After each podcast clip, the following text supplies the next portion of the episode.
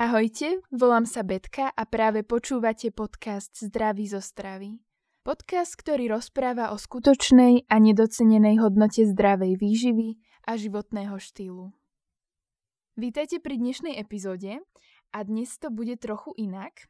Mám tu pre vás jednu veľmi zaujímavú knihu, ktorá avšak až tak nesúvisí so zdravým životným štýlom, ale ponúka nám taký background na rôzne potraviny, od tých úplne bežných typu mrkva, zemiaky, mlieko, ale aj rozpráva o tých exotických, napríklad shiitake, topinambur, umeboshi, hurmikaki, enoki a tak ďalej. Ak nepoznáte všetky, ktoré som teraz vymenovala, vôbec sa netrapte, aj mňa samú ohúrilo to veľké množstvo potravín, ktoré ešte nemám prebádané. Verím, že už čakáte na pety, čo to je vlastne za knihu. Táto kniha sa volá Toto nie je kuchárska kniha. Napísal ju Slovák Jozef Kolejak. Ako som sa dočítala, vyštudoval divadelnú dramaturgiu a réžiu na Vysokej škole muzických umení, kde prednáša dejiny divadelnej réžie. Pracoval ako dramaturg zábavných žánrov v slovenskom rozhlase a reklamný textár. V súčasnosti pôsobí ako televízny a filmový scenárista. No a to vidno aj v tejto knihe, že autor vie, ako písať. Informácie sú podané veľmi humorným a ľahko čitateľným spôsobom, ktorý si úplne zamilujete. Všetky tieto pikošky o tom, čo máte v kuchyni, vychádzali postupne v časopise, ale teraz ich autor spojil do jednej veľkej publikácie. Výber je usporiadaný abecedne vo forme čítanky. Takže ak je to pre vás veľké sústo, môžete knihu čítať po častiach alebo si konkrétnu potravinu vyhľadať na základe abecedného poradia. No a teraz sa vrhníme na to, čo vlastne tá kniha obsahuje. Je to akoby takým životopisom jednotlivých potravín. Ale okrem ich histórie sa môžete dozvedieť aj o ich etymologickom pôvode, a pomedzi to autor ponúka aj nejaké tie typy v kuchyni. Keď hovorím o histórii, nečakajte fádny, dejepisný výklad. Autor rozpráva o prekvapivých historkách a aj bizarnostiach, ktoré sa spájajú s rôznymi plodinami. A keďže si myslím, že samotná kniha by vás mala presvedčiť o jej kvalite, dovolím si teraz prečítať jednu kapitolu z nej. Táto kapitola je o pomerne známom ovoci, je to kiwi. Kiwi čínsky egreš. Na prvý pohľad vyzerá ako vajíčko nejakého divného vtáka. Je vojensky hnedozelené, jemne chlpaté a čudne meké. Keď ho však rozkrojíme, zrazu nám ukáže svoju typickú, do lúčov usporiadanú smaragdovú dužinu s maličkými čiernymi semienkami. Kiwi je veru čudné ovocie a to, že takú zábavnú dužinu ukrýva pod fádnou kaky vojenskou kamuflážou, nie je náhoda. Dalo by sa povedať, že sa pred nami veľmi dobre skrývalo ako nejaký partizán pekných pár storočí. Možno je to pre nikoho šok. Niekto o tom už po prvých riadkoch tuší, ale kiwi zďaleka nie je z Nového Zélandu, ako nás to učili v škole.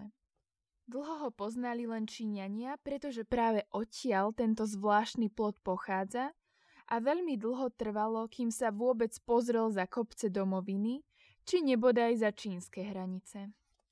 Na Nový Zéland bol len starostlivo donesený na začiatku 20. storočia istou pani učiteľkou Mary Isabel Fraserovou, riaditeľkou dievčenskej strednej školy. Vybrala sa totiž na priateľské turné po misionárskych školách v Číne a odtiaľ si ako dar doniesla niekoľko semienok zvláštnej rastliny.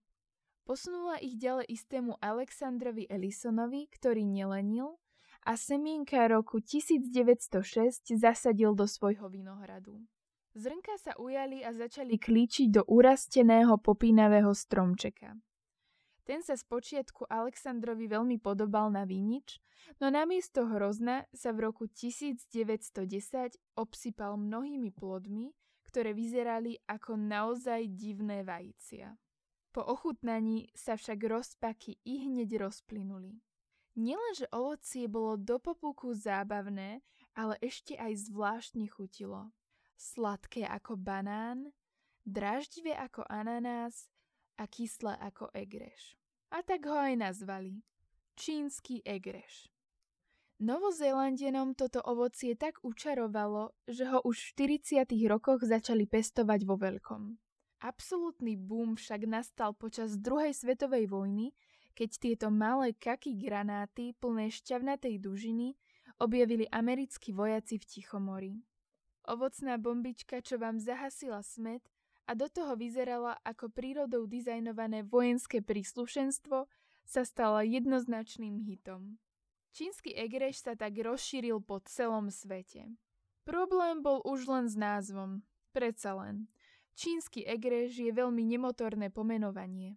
Novozélandiania ho chvíľku pri vývoze volali aj melonete, čiže melónik či melôňa, no neznali ich tento názov iba mýlil. Netrpezlivo čakali pod šupkou iskrivú červenú dužinu a pritom sa vždy na nich usmielo smaragdové slnko. Novozelandiania dumali a dumali a napokon sa v roku 1959 rozhodli, že z týchto chlpatých divokých vajec urobia svoje národné ovocie. A pomenovali ho rázne a nekompromisne po svojom národnom vtákovi kiwi. Môže za to priamo najväčší vývozca Jack Turner. Svoje rozhodnutie odôvolnil lakonicky tým, že ovocie aj vták sa mimoriadne na seba podobajú. Sú malé, hnedé a chlpaté. A bolo. V roku 1974 sa názov uzákonil ako oficiálny obchodný názov a odvtedy pozná tieto malé veselé plody celý svet pod názvom kiwi. Zabudlo sa už na pôvodný čínsky názov, ktorý znamenal slnečné ovocie, či ďalšie vtipné názvy ako opičia broskyňa, chlpáčik, vlasatec kríčkový, vinná hruška, drevnatec alebo hruška makakov. Zostalo len krátke a milé kivy, ktoré sa na nás usmieva už pomaly z každého supermarketu. Dnes ho však nedovážame z Nového Zélandu. Jeho pestovanie sa počas druhej polovice 20. storočia rozšírilo po celom svete. A keďže mu vyhovuje mierne podnebné pásmo, najväčším vývozcom sa stalo Taliansko. Odtiaľ sa dováža aj k nám. Kiwi je fantastický pomocník v časoch, keď človek potrebuje poriadnu dávku vitamínu C. Čiže v sichravom období je ideálnym spoločníkom na dlhé zimné večery. A ak sa vám s ním nechce babrať, šúpať ho do zbláznenia, jedzte ho pokojne tak, ako ho jedia domorodci. So šupkou. Pretože aj tá je jedlá. Navyše sa vôbec nepostrekuje a kiwi stačí len umyť. Toto bola teda kapitola z knihy Toto nie je kuchárska kniha. A ak sa zaujímate o potraviny a ich pôvod či využitie, naozaj neváhajte siahnuť po tejto knihe, ktorá je na poličke na prvý pohľad zaujímavá nielen svojim názvom, ale aj krásnym vizuálnym spracovaním. Autor napísal aj pokračovanie, ktoré predstavuje jedlá a pochutiny z celého sveta, a teda nie len samotné plodiny alebo suroviny, ako to je v prvej časti. Dnes som vám predstavila knihu Toto nie je kuchárska kniha od Jozefa Kolejáka a verím, že sa počujeme na budúce pri ďalšej časti podcastu Zdraví zo stravy.